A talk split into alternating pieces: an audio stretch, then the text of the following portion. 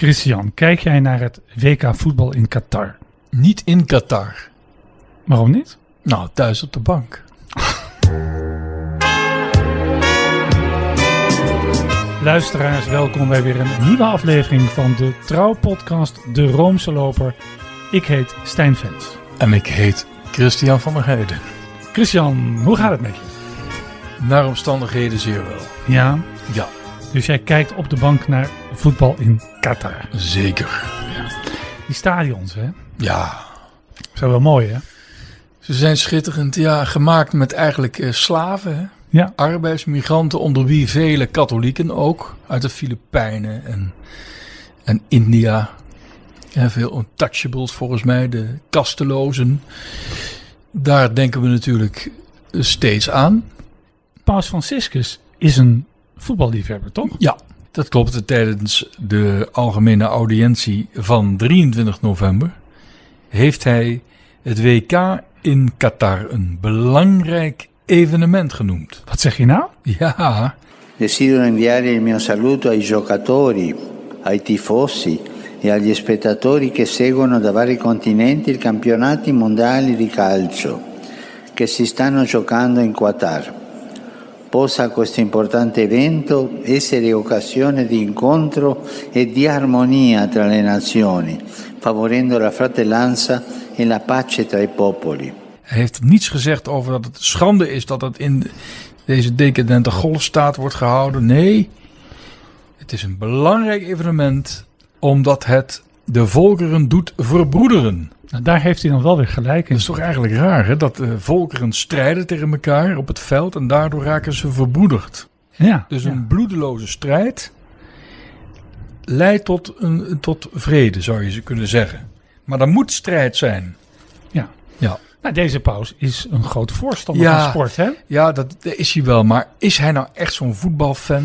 Dat weet ik niet. Want, want voor, volgens mij kijkt hij helemaal geen tv. Hij Nee. ziet volgens mij geen enkele wedstrijd. Er is dat verhaal dat hij in 1990 eh, heeft gekeken naar de finale van het WK, dat toen in Italië werd gehouden. Volgens mij was het eh, Duitsland-Argentinië. En toen won Duitsland met een goal van Dieter Bremen. Dus Argentinië verloor zijn vaderland. En dat hij sindsdien geen voetbal meer heeft gekeken. Of zelfs geen televisie meer. Want hij kon de teleurstelling niet aan. Nee, het, schijnt nog een deeltje met Maria gemaakt te hebben. Ik vind het een raar verhaal. Heel raar verhaal. Maar Toch heb ik later gezien dat hij wel eens eh, toen bij een of ander kampioenschap en, in de, en door de Zwitserse garde werd toen mm, eh, samen in een of andere ruimte gekeken naar voetbal en dat hij even aanschoof, zo achteraan. Ja, ja. Dus hij, eh, nou goed, hij krijgt, hij krijgt altijd sportploegen op, op bezoek. Hè? Altijd. Dan krijgt hij natuurlijk Ja. altijd een shirt nummer 1. Logisch, je kunt niet de pauze het shirt nummer 13 geven of zo. Of nummer 0. Of nummer 0. Dus hij staat boven de partijen. En als paus natuurlijk moet hij zich ook neutraal houden. Want ja, gelukkig doet Italië niet mee, maar Argentinië wel. Nou, die hebben die eerste wedstrijd verloren. Maar de paus moet ook in deze neutraal blijven. En daarom denk ik ook dat hij het een belangrijk evenement noemt. Zonder partij te kiezen. Ja. Doen heel veel katholieke teams mee. Hè? Nou, er is ooit eens iemand, Kroatië bijvoorbeeld. Kroatië, nou ja, Spanje eh, doet mee. Ja. Frankrijk eh, is natuurlijk eigenlijk ook een katholieke natie. Nou, ja, officieel niet. Hè? oudste dochter van de kerk, hè? Ja, maar, maar niet die- diegenen die daar op het veld staan. Ja. Dan wil ik wel zeggen dat er ooit eens iemand geweest is die heeft uitgezocht ehm, hoe dat zat met WK's en EK's voetbal. Namelijk protestanten en katholieken tegen elkaar. En dan wat blijkt, katholieken kunnen beter voetballen dan protestanten. Is dat zo? Ja, die winnen de meeste kampioenschappen als je gaat optellen. Aha. En hoe En zou je dat verklaren? Nou, dat, dat, dat, nou, nou overvraag je mij een beetje. Maar je zou kunnen zeggen dat in meer protestantse naties het arbeidsethos groter is. Dat wil zeggen, die stoppen al hun energie en creativiteit in hun werk. In katholieke naties ligt dat misschien wat anders. En is er ruimte over om de creativiteit in andere dingen te leggen. Bijvoorbeeld het voetbal. Sport. Sport. Maar het is een Engelse sport. Het is een Engelse sport. Nou ja, over Engeland is natuurlijk een Anglikaans Ja, ik ben er Ja. trouwens. Officieel heet dat dan nog steeds in Engeland een protestantse religie. Ja. Maar dat is het echt Nee, dat is het niet. Nee. Maar het aardige is natuurlijk dat eh, nou, als je gaat kijken naar wie er in het verleden kampioen zijn geworden, kom je Brazilië heel veel keren tegen, Italië kom je tegen, maar Duitsland ook. En je zou kunnen zeggen dat Duitsland de creativiteit van het katholieke in zich vertegenwoordigt, maar het arbeidsethos van de protestant. Hè? En Duitsland is ook een gemengde natie in die zin. Dus in die zin kun je maar het beste voor Duitsland zijn. Waren het niet dat die ook een eerste wedstrijd hebben verloren met 2-1 van Japan. Het is toch wat, ja. En het mooiste doelpunt ja. uit de geschiedenis van het Nederlandse voetbal werd gemaakt door Marco van Basten. EK 88. Ik weet niet of hij geloofde, maar de voorzet kwam van Arnold Muren uit Volendam en dan ben je katholiek. Maar het zou kunnen dat de katholiek beter heeft begrepen dat de mens een, een homo ludens is. De, de, de, de spelende mens. Ja. Wat vind je daarvan? Vind ik een mooi einde van deze, deze Opmaat. Deze opmaat naar ons werkelijk onderwerp. Ja. Namelijk de heilige Andreas. Ja, nee, je had het net over rare verhalen. Eh, De hele geschiedenis van de Andreas-devotie die hangt aan elkaar van rare verhalen. En dan zullen we een aantal daarvan de revue laten passeren. Waarom Andreas? Aha, omdat het ehm, binnenkort, dat wil zeggen eh, een paar dagen nadat wij dit publiceren, 30 november is. En dat is de feestdag van Andreas.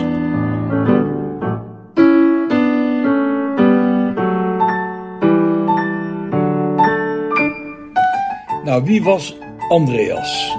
Andreas die had een broer en dat was Simon, die later door Jezus Kefas genoemd eh, werd. En dat betekent de rots, oftewel Petrus. Eh, Andreas en Simon die kwamen uit Bethsaida aan het meer van Genezeret en zij waren eh, vissers van beroep. Ze bezaten, zo lezen we ergens, ook een huis in Capernaum. Andreas was eerst een discipel van Johannes de Doper. Eh, die leidde hem vervolgens naar Jezus. Toen zei Johannes de Doper, zie daar het lam gods. Eh, vervolgens eh, leidde Andreas, zijn broer, naar, naar Jezus met de boodschap, wij hebben de Messias gevonden. Dat staat allemaal in het Johannes-evangelie. En eh, daar komt de traditionele bijnaam van Andreas vandaan, die vooral ook in het Oosterse christendom wordt gehanteerd. Dat is namelijk protoklitos. Dat betekent de eerstgeroepene. Eh, in de apostellijsten van de evangeliën van Marcus, Matthäus en Lucas staat Andreas altijd bij de eerste vier apostelen. Eh, in de post-Bijbelse traditie, daar lezen we verslagen van kerkvaders, onder wie eh, Eusebius, eh, Gregorius van Nassianze en ook van Hieronymus, dat Andreas had gepreekt in Epirus, in Cappadocië, in Scythië, in Thracië, Macedonië en eh, in Achaia. Dat ligt eh, op de Peloponnesos. En hij zou ook gepredikt hebben in wat nu Oost-Anatolië is en West-Georgië. Maar unaniem eh, zeggen ze dat hij in de tijd van Nero door de gouverneur Aigaias, of Aigeias moet ik zeggen, werd gekruisigd in Patra, oftewel Patras, de zetel van de eh, Romeinse gouverneur in de prefectuur Achaia. En volgens de legende genas Andreas de vrouw van die gouverneur, Maximila, en hij bekeerde haar en spoorde haar aan zich te onthouden van het huwelijk, waarop Argeas haar liet kastijden met staven en met touw liet vastbinden aan het kruis. En volgens de legende vond de kruisiging plaats op een kruis met schuine balken, een zogeheten crux decusata, een kruis in de vorm van het Romeinse cijfer decem, decem. Uh, later heet dat dan natuurlijk een Andreaskruis. Dus Andreas werd gekruisigd aan een Andreaskruis avant la lettre. De relieken van de apostel Andreas werden bij keizerlijk decreet in een triomftocht overgebracht van Patras naar Constantinopel, waar zij op 3 maart 357 de nieuwe Romeinse hoofdstad bereikten waar zij hun rustplaats vonden in de kerk van de apostelen in Constantinopel. Die kerk is er overigens niet meer, helaas. Ehm, dan ten tijde van de vierde kruistocht, in het begin van de 13e eeuw, werden ze onder het mom van de bescherming tegen de Turken eh, gestolen uit Constantinopel en door ene Petrus Capuanus meegenomen naar de belangrijkste maritieme republiek aan de golf van Salerno, namelijk Amalfi. En sinds 8 mei 1208 rusten ze daar in de crypte van de kathedraal van Sint Andreas. Ja, en dan komt het verhaal over de schedel. De voorste helft daarvan werd aan Paus Pius II geschonken. En op Pinksterzondag in het jaar 1462 werd die belangrijke reliek in een plechtige processie de Sint-Pietersbasiliek in Rome binnengedragen. Maar die oude Sint-Pieter die werd afgebroken en er werd, mede gefinancierd door de opbrengst van de aflatenhandel, een nieuwe basiliek bovenop het graf van de broer van Andreas, Petrus, gebouwd. En Stijn, eh, daar heb jij wat over te vertellen. De herbouw van die nieuwe Sint-Pieter begon in 1506 onder paus Julius II. Nou, daar was al heel snel een koepel voorzien. En een koepel heeft pijlers. De koepel van de Sint-Pieter heeft natuurlijk vier pijlers. Die pijlers die werden door Bramante begonnen en door Michelangelo voltooid. En later door Gian Lorenzo Bernini, zeg maar de Johan Cruijff van de Romeinse barok, voltooid. En die had bedacht dat er worden vier pijlers. Hij bekleedde ze mooi met marmer en maakte nissen vrij. En in die nissen kwamen vier heiligenbeelden die weer in verband kunnen, die weer verwezen naar relieken die daar in bevonden in een soort loggia. Nou, zo hebben we daar de doek van Veronica. Dus Veronica, Jezus was op weg naar Golgotha. Veronica met een doek en depte zijn voorhoofd. Dus de doek van Veronica. Veronica. Ja, en volgens een hele gekke etymologie verbergt de naam Veronica twee andere woorden, namelijk Vera Icona. Het ware beeld. En dan wordt daar natuurlijk mee bedoeld uh, de afdruk van het gelaat van Jezus in die doek van Veronica. Ja. En niet te verwarren met de lijkwaarde van Turijn, want dat is weer wat anders. Dan hebben we het beeld van de heilige Helena. Daar wordt een groot stuk van het kruis van uh, Jezus bewaard, omdat zij, zo gaat weer de legende, dat in 326 vanuit het Heilige Land naar Rome zou hebben overgebracht. Dan hebben we een beeld van Gian Lorenzo Bornini van de heilige Longinus. De heilige lans, hè, wordt daar een stuk van de heilige lans, wordt daar bewaard die het gelaat van Jezus doorboorde. En blijft over de vierde.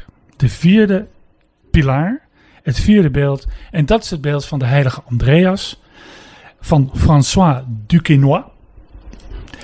Uh, daarover later meer. En dat, die nis, heeft dus eeuwenlang, zou je kunnen zeggen, de schedel van Andreas geherbergd. En tot 1964, september 1964, toen Paus Paulus VI eigenlijk in opmaat naar de, de opheffing van de wederzijdse banvloek tussen Constantinopel en Rome, die schedel heeft teruggegeven aan de Grieks-Orthodoxe Kerk. En waar kwam die schedel terecht? In Patras, waar later een schitterende Andreas-basiliek werd gebouwd. Je zou kunnen zeggen, om die schedel heen. Ja. Trouwens, Stijn, kom eens. Ja, kom eens. Zie jij dit? Ja, dat is een geweldig boek. Ja, dat is een mooi boek. Ja, dat heb ik ooit van iemand cadeau gekregen. Daar ben ik echt zeer dankbaar voor. Ik laat je even zien. Je moet even goed kijken. Wat, wat zie jij hier? Uh, Paulus, uh, Paulus VI, Athenagoras. Juist. De toenmalige patriarch van Constantinopel. Dit is een heel, dat is een boek. Het is uitgegeven door uh, het Vaticaan met een Franse titel De Pacificateur. Dus de vredestichters. En daarop staan de handtekeningen. Zie je dat? Ja. Van Paus Paulus VI en patriarch Athenagoras. Dit zijn echte handtekeningen. En, en dan kijk je naar het eerste blad en wat zie je daaronder? Dat is de handtekening van, zie je dat? Kardinaal Johannes Willebrands. Willebrands. Het boek was van hem. En dat heb ik via via gekregen. Daar ben ik ontzettend blij mee. Dat is toch, ja, Paulus VI is toch een heilige, nietwaar? Een handtekening van een heilige. Jij verzamelt handtekeningen van de, van de Beatles. Nee, ik heb er geen één. Ik heb dit boek trouwens uh, uit mijn kluis gehaald, want dat is hartstikke veel waard. Maar vind je die mooi? Het is prachtig. En het heeft dus ook uit dat, uit dat boek. Uiteindelijk heeft dat weer alles te maken met de hoofdpersoon van vandaag, Andreas. Zeker. Overigens mag ik nog even terug naar een andere legende. Hij mag alles doen. Want het is namelijk zo, ehm, in de vierde eeuw zou er al een deel van de relieken van eh, Andreas zijn meegenomen op een hele lange reis. Daar was een monnik die de Ieren noemde Saint Rule of Regulus. Die kreeg een, een, een visioen en die zei van de keizer die komt naar Patras om de relieken naar zijn nieuwe hoofdstad te halen.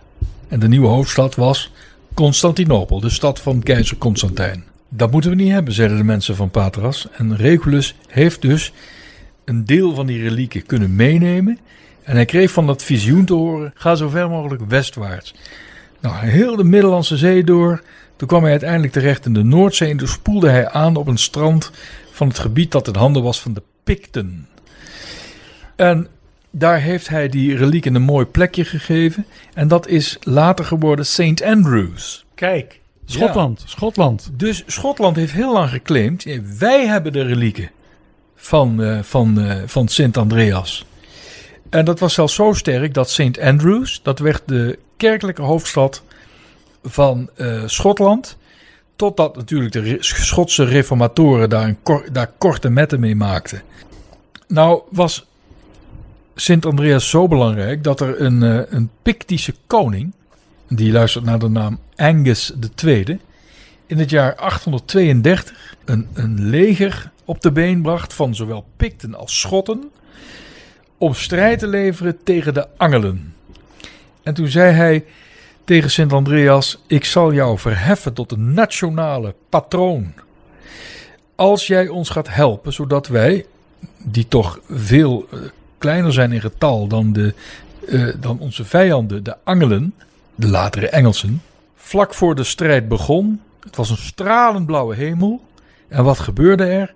Wolken vormden een crux decussata.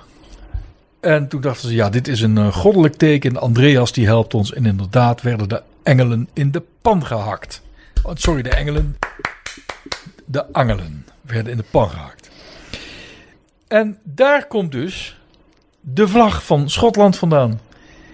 Dus een, een wit Andreaskruis op een blauw veld. En dat veld stelt natuurlijk de, de prachtige blauwe hemel voor.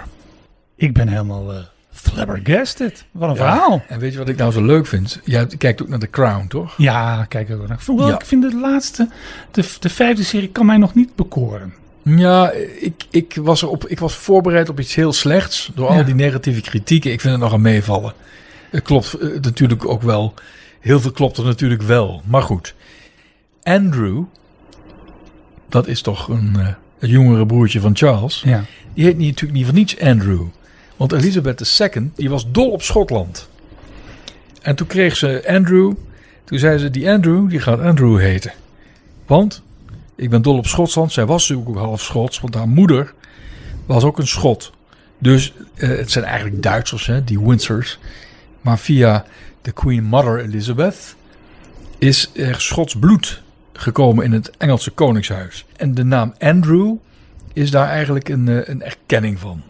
Ja, het was wel een zorgenkind, hè, die Andrew uiteindelijk. Met al die eh, toestanden met die eh, Jeffrey Epstein en te jonge meisjes en vreemde verhalen.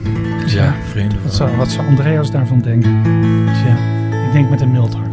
They brought a martyr's bones to Fife, a gentleman and meek. The saint we claim who hung and died upon a cross so bleak.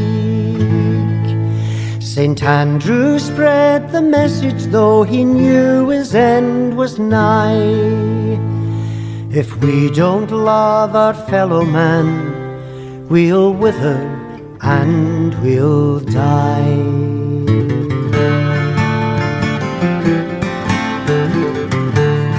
When brother fought with brother man, the ancient stories tell. The Scots were full of hatred on the gory road to hell. St. Andrew spread Nou, ik vertelde dus dat eh, keizer Constantijn, die wilde de, de, de relieken van Andreas in Constantinopel hebben. En waarom? Constantinopel was het nieuwe Rome. Nou, het kerkelijke Rome was al geheiligd door de graven van Petrus en Paulus.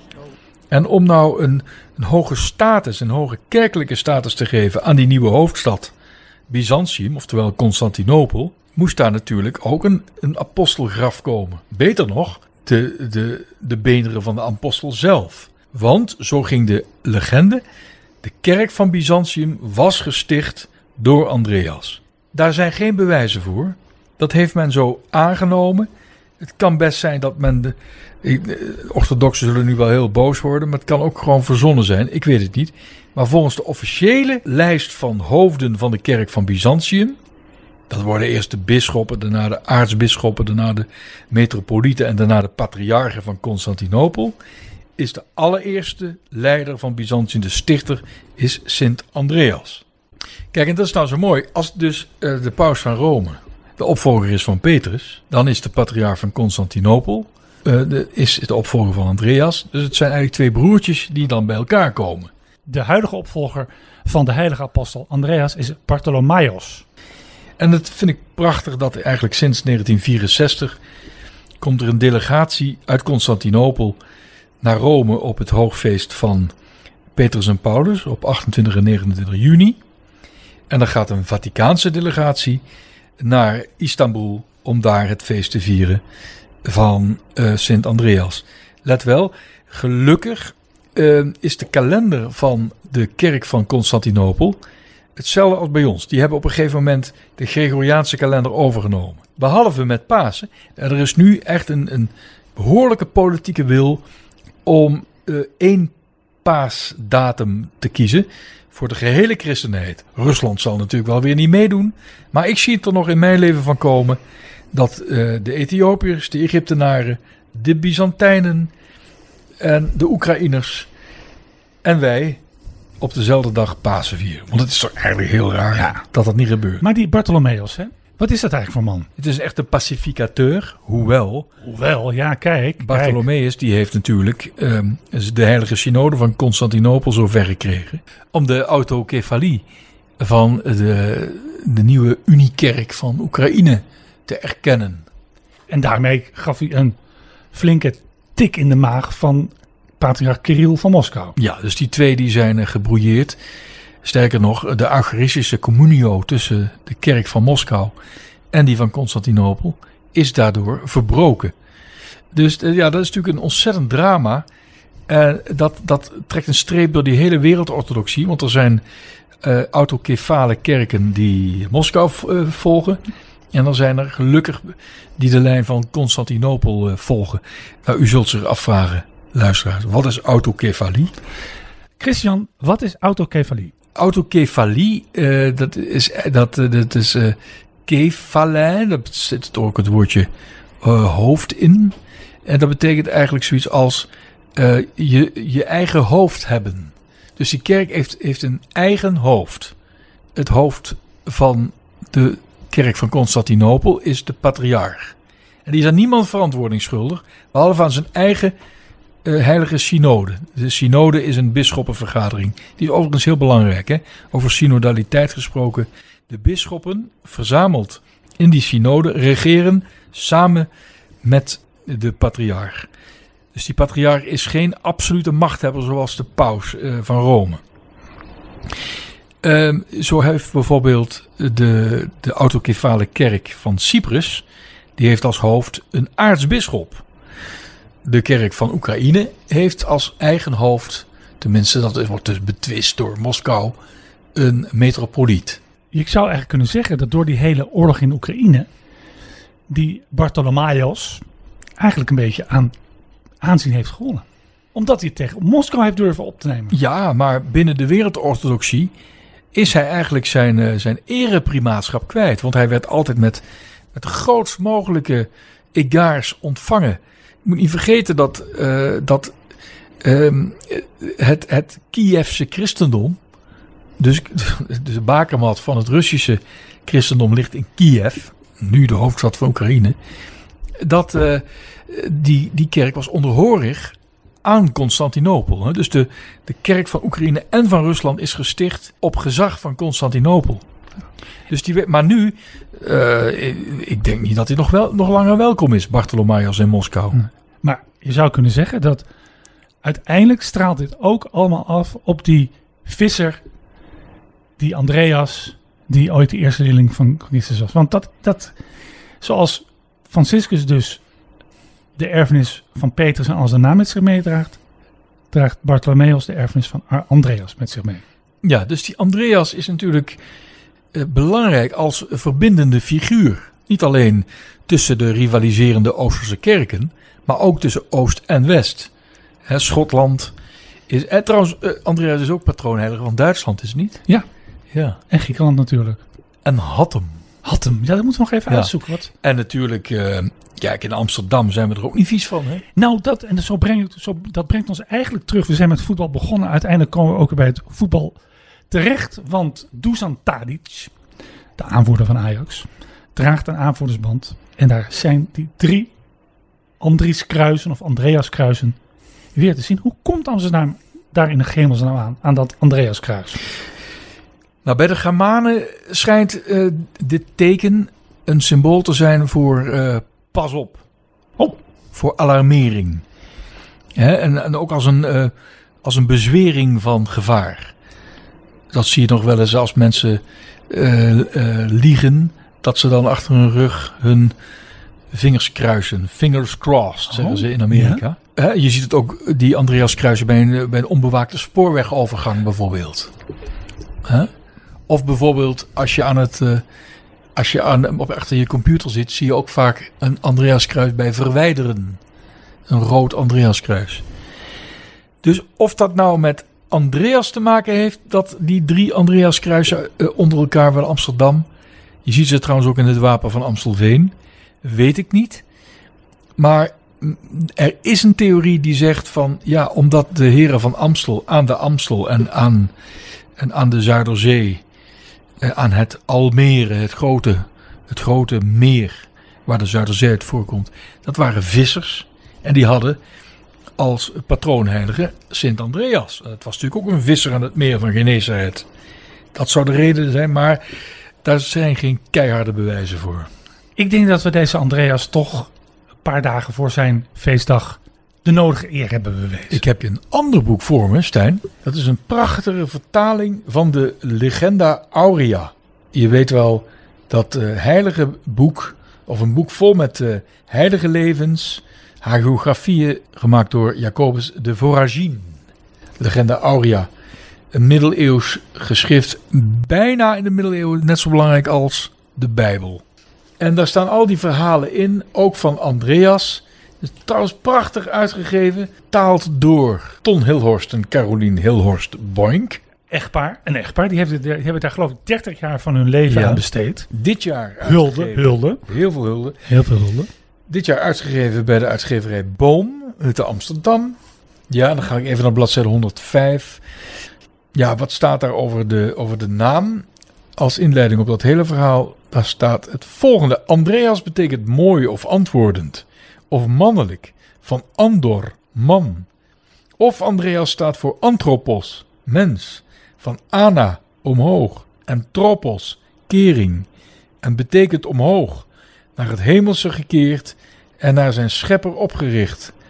Hij was dus mooi in zijn levenswijze, antwoordend in zijn kundig onderricht, mannelijk in de marteling en anthropos in de heerlijkheid. Dit is een prachtig einde van deze podcast over Andreas. En we gaan eruit met misschien wel de grootste volkszanger die Nederland ooit heeft gekend. En die zijn naam ontleende aan die visser Andreas. ba ba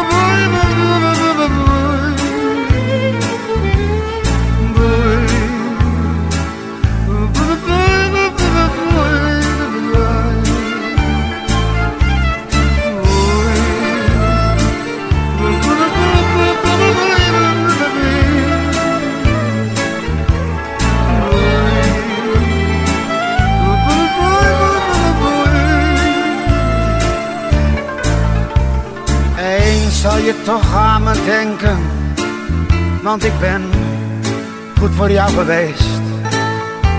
Ja, ik wil nog alles met je delen, denk daarover na. Je kan het leven niet bepalen, je hebt het eigenlijk niet in eigen hand. Ja, je kan er echt om treuren, gebruik nu mijn verstand. We worden dagelijks overladen met overbodige informatie. En het is moeilijk de zin van de onzin te scheiden. Daarom vertrouw ik op echte journalisten in plaats van meningen. Een krantenmens heeft het gemakkelijk. Word ook een krantenmens en lees je favoriete krant nu tot al zes weken gratis. Ga snel naar krant.nl. Bezorging stopt automatisch en op deze actie zijn actievoorwaarden van toepassing.